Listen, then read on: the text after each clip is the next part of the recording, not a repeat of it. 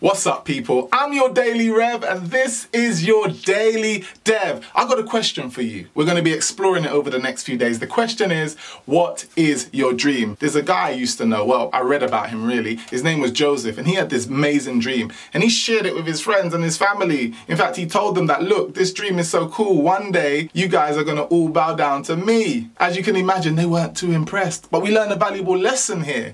Just because someone's related to you doesn't mean they want the best for you. I know, I know it sounds sad. It's really good because actually, this gives you the opportunity to actually surround yourself with those people who are for you, who are going to help you achieve your dreams, rather than those who are simply there because they have to be. I'm your Daily Rev, and that was your Daily Dev.